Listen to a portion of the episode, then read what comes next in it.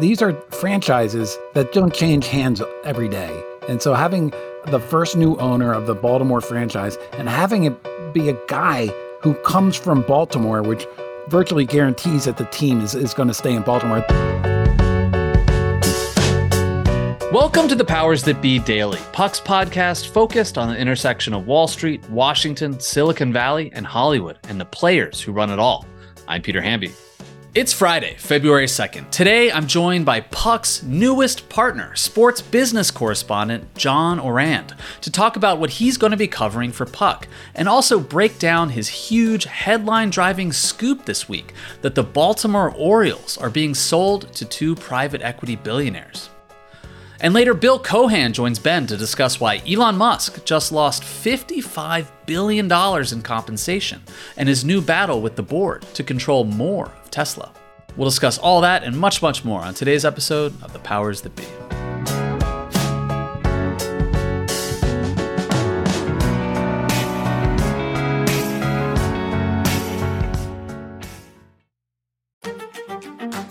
This podcast is proudly supported by Netflix, presenting The Gentlemen.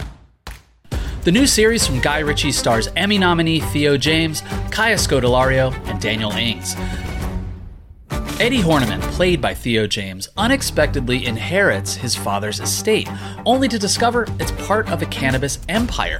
And Britain's criminal underworld wants a piece of the operation, forcing Eddie to play the gangsters at their own game. Now available only on Netflix.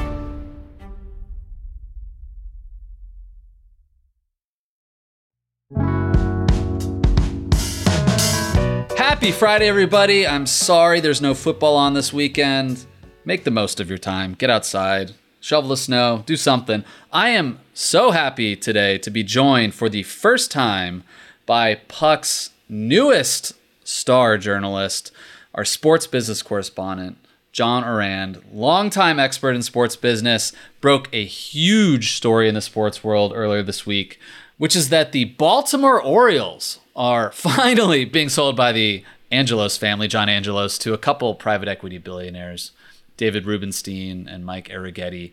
This uh, blew up uh, my text yesterday just because I have so many Baltimore people in my life, but it also blew up sports internet. Uh, it took ESPN a very long time to confirm John's scoop. John, welcome to the show. It's great to have you here. Congrats on coming out of the gate at Puck with this major story. Uh, nothing gets me more fired up as a reporter than breaking a story and then no one else has it. And there's this like window of like 10 to 20 minutes where you know it's good and no one can confirm it. And they're like wait is this true? Is this true? So thank you for bringing that kind of heat to puck and welcome. How you doing? Hey can i brag for a second peter please, the please. Baltimore Sun and the Baltimore Banner, uh, two good papers. Especially, I love the Baltimore Banner. It took them more than an hour yeah. to to, uh, to, to, to confirm the details. I I was pretty pleased about that one. Definitely, yeah. That was a that's one that goes on the wall. After the story broke, I remember just poking around to see who's chasing it, who had confirmed. I went to the Baltimore Sun's website, and they hadn't confirmed it, but there was a story. There were like multiple stories on the front homepage of just like sadness around the Ravens and like the Ravens loss and like Lamar and all this stuff. And then simultaneously, my text messages, my buddy Alex, who, who lives in Baltimore, it was like, all my buddies are freaking out about this thing. Like, this is, is this even true? Oh my God, like, tell me this is true. And they were just so happy in Baltimore to have this to turn the page from the Ravens loss last weekend. So before getting into the story, John, I just want to, you know, introduce you to to our listeners here and Puck fans. Give us a little bit of like your backstory. Where did you come from? It certainly seems like you're Washington Baltimore homer. You're going to be like the Scott Van Pelt of Puck, just like constantly talking about Washington area. Sorry, rooting at least for Washington area sports teams. But are you a are you a DMV guy? Just tell us a little bit about your career until now you know, SVP, and uh, we were classmates out at the University of Maryland together. Radio, TV, and film majors. Uh, we were, we were, we were there at the same time. So uh, uh, I grew up. I'm one of the uh, one of the few and the proud. I grew up in DC, so I'm a I'm a DC native. Went went to school here and ended up traveling a bit. I you know I lived in London for about four years. I lived out west in Washington State for a couple of years, but I always knew there's something about DC. I always knew that I was going to uh, get back here, uh, much like uh, Scott Van Pelt did when he was uh, up in Bristol with the ESPN. He always figured he was going to get back here, and uh, and we came back. I'm a career journalist. It's all I've done. I, my first job was uh, ages ago for a weekly newspaper owned by the Washington Post called the Bethesda Gazette, covering all the happenings of Bethesda, Maryland. I decided I, I, needed to try to make a little more money, so I got into the trades. Like I couldn't last in the uh, in the consumer uh, business uh, too too much, so I uh, I, I, joined um, Philips uh, Business Information. Ended up covering the cable industry, um, moving over to England, like I said, and covered the TV industry over there. And then in 2006, there was an opening for this publication called Sports Business Journal for a media reporter, and so having covered mm. the cable industry, I, I, realized I didn't have to cover pole attachment fee hearings, and I didn't have to cover, you know, the the, the speed of broadband uh, as it was getting uh, rolled out. I could just cover ESPN and all of the different stories that occur from ESPN. So for the past 18 years, I've been at a Sports Business Journal uh, documenting everything that's going on with, uh, with, with sports media and having having a ball doing it. What are your Baltimore connections? Why did you have so many people texting you? So that's what I was going to say. Uh, you will have a friendly ear when you talk about DC, Maryland sports. You know, my mom grew up in DC. My whole extended family is from Bethesda, Chevy Chase. Very close family friends in Richmond. The Starnes are from Baltimore. But speaking of the Terps, no, my, my parents met working in local TV in DC. My dad moved from Cincinnati, uh, you know, after college and got into television and worked, I think, for at least one season uh, doing production stuff at Cole Fieldhouse, covering the Terps and Lefty Driesell and all that. But I went to Georgetown, lived in DC for 10 years. I, you know, Commanders fans, so I'll be hitting you up for all of the Josh Harris scoops uh, in the Slack. I, I, mean, as people who listen to this podcast know, if you care about sports, I have, I have weird hybrid sports affinities because of my dad's Cincinnati roots and my mom's DC roots. Uh, so I will be hitting you up a lot for for DC stuff, but I will go deep with you. You know what's funny about on, that, Peter, is uh, my wife went to yeah. Xavier, so I have a. I'm not going to call them Cincinnati roots, but uh, certainly some Ohio roots there. She's from Cleveland. well, yeah, my dad went to UC, so we hate Xavier here. Tell your wife that. Um, John, it's so good to have you, Puck. I want to ask you about this Orioles story. We are talking beforehand. It sounded like you were super hyped to scoop this story, uh, obviously because they're your backyard team. You're an Orioles fan as well, but I think one reason my Baltimore friends and their friends were freaking out about this is that it feels like the Orioles. It's you know sort of like being a Redskins slash Commanders fan over the years. You just started to hate Dan Snyder, and it feels like Baltimore fans didn't like Peter Angelos, weren't in love with John Angelos, who, by the way, didn't just own the team, had management responsibilities for players. So, you know, why is this story such a big deal beyond your affinity for Baltimore? Well, the, the story's a big deal because the Angelos family has owned it uh, since 1993. You know, these are franchises that don't change hands every day. And so having the uh, the first new owner of the Baltimore franchise and having it be a guy who comes from Baltimore, which virtually guarantees that the team is, is going to stay in Baltimore. There have been all these rumors that the Orioles were going to go to Nashville or to Portland, Oregon, or or what whatever whatever city wants to get them. Because really, when the Nats came in, you know, you have the Nats to the south and you have the Phillies to the north, and Baltimore sort of got squeezed. Before the Nats, Baltimore owned down through uh, North Carolina to where you know the the Braves would come up. So mm-hmm. this is something. It doesn't happen every day, and a two billion dollar deal. Uh, that was one that I was uh, very very happy to, to, to break. I I have to tell you, this is my first week at Puck, and I have a little bit of angst because uh, when you, you say Puck Puck has superstar reporters. They have superstar reporters, and I have to make sure that I I show my worth with it. So when I heard that when I heard the rumor, I was like, I've got to make sure I get this break, and uh, I, it looked like it was going to fall through on Monday, and then uh, on Tuesday, it, uh, I I got a little bit lucky with it. Uh, I think it was a product of hard work, that's for sure. No, I mean we do have great reporters, but uh, you're already living up to the hype.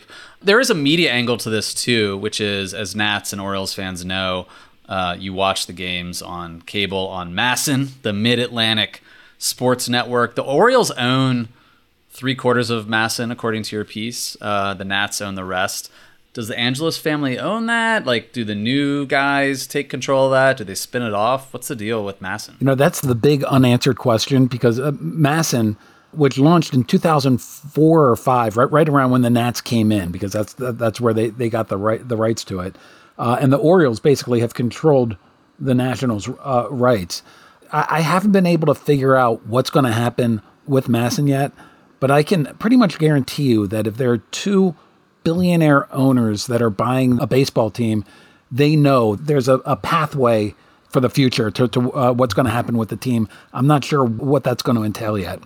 A lot of that, uh, Peter, is the other story that's happening is the, the Nationals are for sale as well. And mm. so it's been a sticky, messy situation because nobody knows sort of how the MASN, uh, everything with MASN and its ownership structure is going to shake out.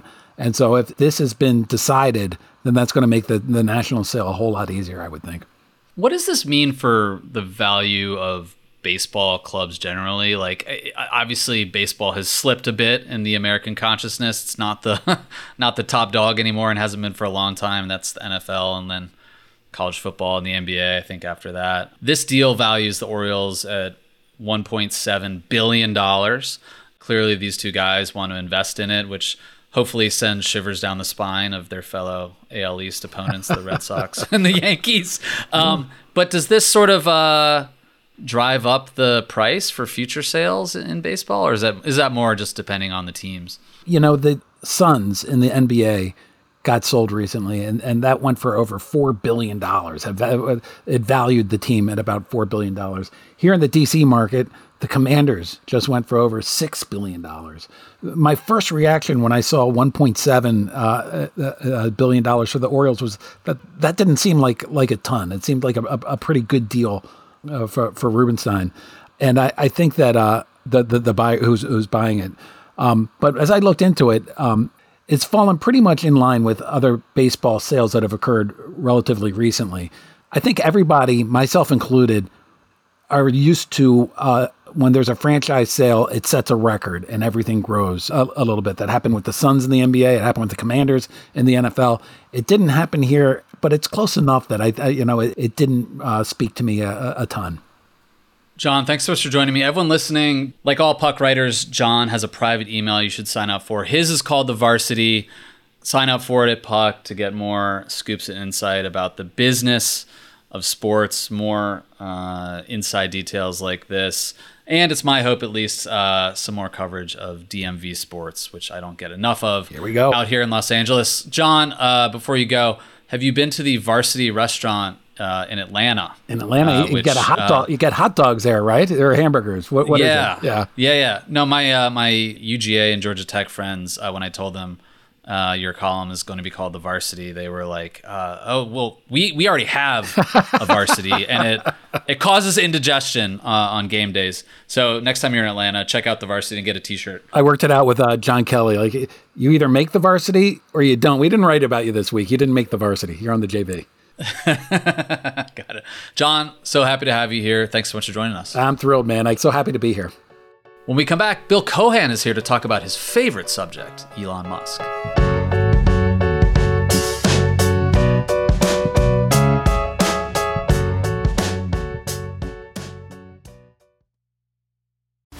This podcast is proudly supported by Netflix, presenting the new series The Gentlemen. Theo James, Kaya Scodelario, and Daniel Ings star in what the playlist calls an entertaining crime comedy filled with style, panache, and laughs. The Evening Standard raves The Gentlemen is peak Guy Ritchie, impossible not to love. Now available only on Netflix. Hey guys, it's Peter. When I'm not recording the pod, let's be honest, I'm probably snacking. I get hungry. But when I can steal some moments during the day, I do like to eat healthy. And eating better is easy with Factor's delicious, ready to eat meals. Every fresh, never frozen meal is chef crafted, dietitian approved, and ready to go in just two minutes. And this is big no cooking required. I recommend the smoothies. You'll have over 35 different options to choose from every week, including Calorie Smart, Protein Plus, and Keto. Also, there are more than 60 add ons to help you stay fueled up and feeling good all day long. So, what are you waiting for? Get started today and get after your goals. These are two minute meals. Fuel up fast with Factor's restaurant quality meals that are ready to heat and eat wherever you are. Pancakes, I love pancakes, more than waffles, more than French toast. A couple of my favorites so far the red chili chicken tamale bowl and the smoky bacon and cheddar egg bites. I love egg bites. Discover a wide variety of easy options for the entire day, like breakfast, midday bites, and more. No prep, no mess meals. Factor meals are ready to heat and eat, so there's no prepping, cooking, or cleanup needed. So sign up and save. Head to factormeals.com slash powersthatbe50 and use code powersthatbe50 to get 50% off. That's code powersthatbe50 at factormeals.com slash powersthatbe50 to get 50% off. Welcome back, everybody. I'm Ben Landy here with Bill to discuss my favorite Wall Street story of the week the incredible saga of Elon Musk's disappearing $55 billion in compensation at Tesla. Bill, this has got to be the biggest executive compensation clawback of all time. I'm not sure what's crazier that a judge agreed with a shareholder lawsuit that Elon was overpaid and just voided this compensation package, uh, or, or, that the Tesla board gave Elon all this money to begin with. Um, what is uh, what is your take on all this? I mean, this is a pretty extraordinary thing that's just happened. Yeah, it is pretty ex- extraordinary, and, and again with the, with the caveat that I haven't yet read through all of the 200 page uh, decision, which the, you know might contain nuances and justifications. Um, first of all, I mean it's it's an extraordinary decision, by far the largest clawback uh, by a factor of perhaps a hundred or more, and yet in typical Elon fashion, I mean his you know, request from the board. I mean, I certainly remember when all that happened, and uh, it seemed like something that he would never achieve. Uh, and so it seemed like, okay, you know, you can make this extraordinary ask for compensation, and it's sort of obviously heavily weighted towards creating extraordinary shareholder value. Uh, and oh, by the way, you'll never be able to do it, so it'll be expire worthless. And so putting the carrot way, way out there, um, you know, for you to aim for and to try to achieve, you know, that all that all seems okay. Well, Bill, Bill, just to jump in here for people who aren't uh, familiar with the details, this was um, 2018. The board granted Musk uh, stock equivalent to 12% of the, the company's stock if he hit certain milestones over the next 10 years. And then he, he just blew past them. I, I, mean, I think if he took the company from like 50 billion to 500 billion, uh, he, he was going to hit that. And I think the company was at least over 800 billion um, last year, the year before, before coming back down to earth. And it, I think at one point it got close to a trillion. Yeah, so it was an extraordinary amount of money that, that he made for those shareholders. Extraordinary. And so, you know, in the in the way our system works, if you create that much value and you have this extraordinary uh, incentive uh, and goal, uh, and you actually achieve it on behalf of your shareholders, and he's you know a quasi founder, right? He's not a founder of the company per se, but he was an early financier of the company and brought it to extraordinary heights. I mean, all of it is sort of very consistent with you know the way our, our you know our system works, where you reward financial performance with financial reward. And so I don't think anybody has any problem with that. But again, in typical Elon fashion, you know, it was just a larger than life, you know, way, way, way beyond what anybody else had ever, you know, asked for, received from his board, and then actually achieved. Uh, so all of it is, you know, outsized and Elon esque. And right, I mean, I think he was what worth 30 billion or something uh, when all this started and now he's worth 200 billion or so or something you know and one point was worth 230 billion. I mean so you know on the one hand he uh, asked for an extraordinary amount. Uh, it was heavily performance weighted and then he achieved it which of course is why he became the world's wealthiest man. And now shareholders, of course, thought it was piggish, and of course it was. But on the other hand, he achieved it, and they achieved a great return. Uh, I don't know whether it was proportional. It was probably disproportionate to his benefit. But the shareholders, you know, have made an extraordinary return too. And for some reason, the judge in Delaware agreed with the shareholders. And of course, Elon, being Elon, was pissed off and said, you know, be, be, beware of incorporating in Delaware. I mean, he's had right. any number of setbacks yeah. in Delaware, and he'll appeal this. He'll, I mean, he'll, he'll appeal this decision, and it, it may very well be reversed. Yeah, no, it, it, was an interesting decision from the the judge, and I have not read through the entire thing either. But you know, she made this point that um, it's not like Elon was in in bad shape before he got this compensation package. He had already owned like 20% of the company. And she said, look, for, for every $50 billion in value he creates here, he's going to get 10 billion himself. Like it's not like uh, he wasn't already incentivized. And, and that was, you know, at least part of her argument for why this package was unnecessary. But but as for whether it was um, a mistake by the board in terms of their fiduciary duty, that seems like a much harder question to me, at least as, a, as an outsider. I mean, you're not dealing with an ordinary board. This is a board that is filled with allies and lackeys, and you know at least one family member. But Elon's not a uh, an ordinary CEO, and um, everybody here has just been laughing to the bank. Well, of course, laughing to the bank, and you could argue, as I have written many times, that Tesla's stock uh, achieved escape velocity, and you know its valuation made no sense based on its earnings. Still makes no sense based on its earnings. But you know, it's a cult of Elon, and there aren't many ways that the cult members can go along for the ride, and Tesla is one of them. You know, SpaceX is private, Boring Company is private, Neuralink is private. It's very difficult for the members of the cult to participate in Elon's quote unquote genius, and Tesla is one way, and uh, it's an easy way, and people just buy into it, and all the naysayers and people who are you know, sort of mired in reality uh, and have perhaps shorted the stock have gotten their head handed to them uh, until, of course, you know, this year it hasn't performed well one month in.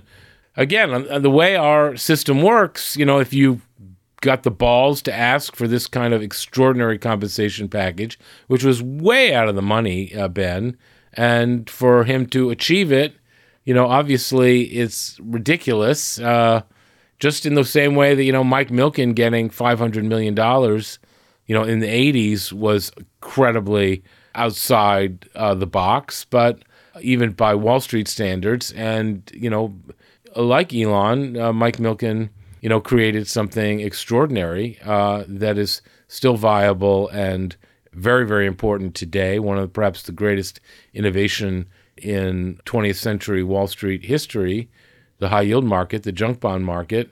You know, what Elon, in his way, look, I mean, electric cars have been around for 100 years, uh, but the batteries weren't very useful. And, you know, Elon effectively brought them back. And, you know, whether he deserves or the company deserves this extraordinary valuation that, you know, I think at one point was more than all the other top 10 car companies combined. I don't think it's quite that anymore, but still by far the most valuable car company in the world. Whether that's appropriate or just a function of the cult like following that Elon Musk has, there we are.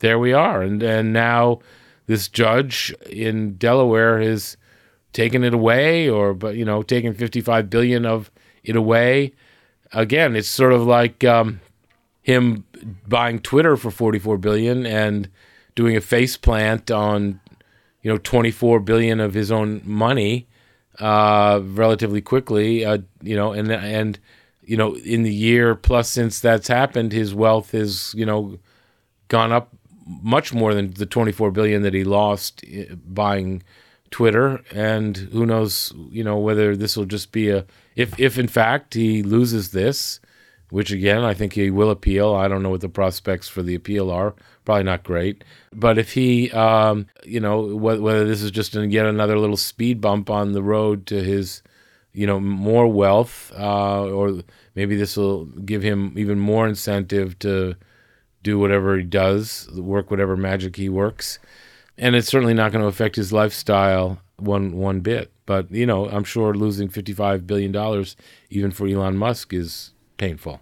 Yeah, well, you, you mentioned Twitter. I mean, I, to, to me, the the greater dereliction of uh, fiduciary duty is just this is a guy who has like six other companies. I mean, how much attention can he really be paying to Tesla or SpaceX when he's spending you know half his waking hours on Twitter, let alone running Twitter from from the corner office? But to your point, you look all, all these companies are doing relatively well, and Twitter perhaps not, but it's still afloat. Um, SpaceX, an incredible success. Tesla has its problems, but it's still a, a growing company. Bill, before I let you go, just uh, I want to get your quick response on one other Elon legal drama, which is that um, while this decision was pending from the judge, you also saw Elon go out on Twitter to, or sorry, X, to publicly demand this another can we, huge by stock the way, grant from the. Can, can we call it Twix? I mean, I've been really working this Twix. You've thing. been trying to make that happen. Uh, Twitter trying to make X Twix happen. equals Twix. Yeah. yeah, I've been trying to make it happen. Bill, we saw Elon on Twix publicly demand another huge stock Thank you. From the Tesla board. He, he basically said, um, "Look, if you don't give me at least 25% voting control of this company, I'm gonna I'm gonna take my marbles and go home. I'm gonna develop AI at one of my other companies." How unusual is that? I mean, that, that seemed like I mean, talk about extraordinary. Not just this compensation package that arrived and then went away, but to sort of threaten the board on Twix. Have you ever seen anything like that? I mean, this is a, form of extortion. It seems to me. I mean, if I don't get what I want, I'm going to take my marbles and go home. I'm going to take my extraordinary AI inventions. I mean, and go start another company. Again, I mean, this guy is obviously doing things that no one else would have the you know cojones to do, and you know people take him seriously, Ben, because of how rich he is and uh, what an out of the box thinker he is, and so. I mean, it seems to me it's quite threatening. If I were Tesla shareholders, I'd be quite pissed because it seems to me, uh, you know, that this is what should be done as part of Tesla. You know, on the other hand, he's started all these other companies outside of Tesla, and uh, you know, I don't know whether AI or, or the robotics thing, you know, that he's contemplating should be part of Tesla, or maybe it shouldn't be part of Tesla. But maybe, you know, normally what happens, uh, uh, Ben, is you know, if, if a company is started inside of another company and it and it doesn't fit, then you spin it off to shareholders. So shareholders get some benefit of that. He's not talking about starting it and spinning it off. He's talking about if I don't get more of the company. I mean, how much? I mean, I, I don't know what drives the guy. I mean, when is enough enough? You know, I don't know. I mean, he can obviously demand these things. He'll probably get them because you point out correctly that his board is pretty much of a pushover at this point. Obviously, they let him do Solar City merger, which had nothing to do with Tesla, and now he's trying hard to make it seem like it makes sense. He, get, he gets his way. He gets to do whatever he wants, pretty much without with impunity, and I suspect he'll get his way with this, and even more so now because he's losing the 55 billion or he may be on the verge of losing this 55 billion pay package so maybe he knew he was going to lose or thought he was going to lose and needed to figure out a way to compensate for that loss Yeah. Well, Bill, we'll, we'll see what happens with uh, Elon's demand for more shares. We'll see what happens with the compensation package. Until then, thank you, and uh, I'll see you on Twix, my friend. oh, always a pleasure ben see you on twix Thanks so much for listening to another episode of The Powers That Be. As a reminder, The Powers That Be is the official podcast of Puck. We'd like to thank Ben Landy, Liz Goff, and Alex Bigler for their editorial and production guidance. If you like what you hear, please share with a friend. It really helps us keep delivering the inside scoop that only Puck can offer. Follow us on Twitter at Puck News. I'm Ben Landy. See you on Monday. This has been a presentation of Audacy. Please listen, rate, review, and follow all episodes wherever you get your podcasts. The Powers That Be Daily is executive produced by John Kelly, co founder of Puck, Bob Tabador, and Ben Landy, executive editor at Puck.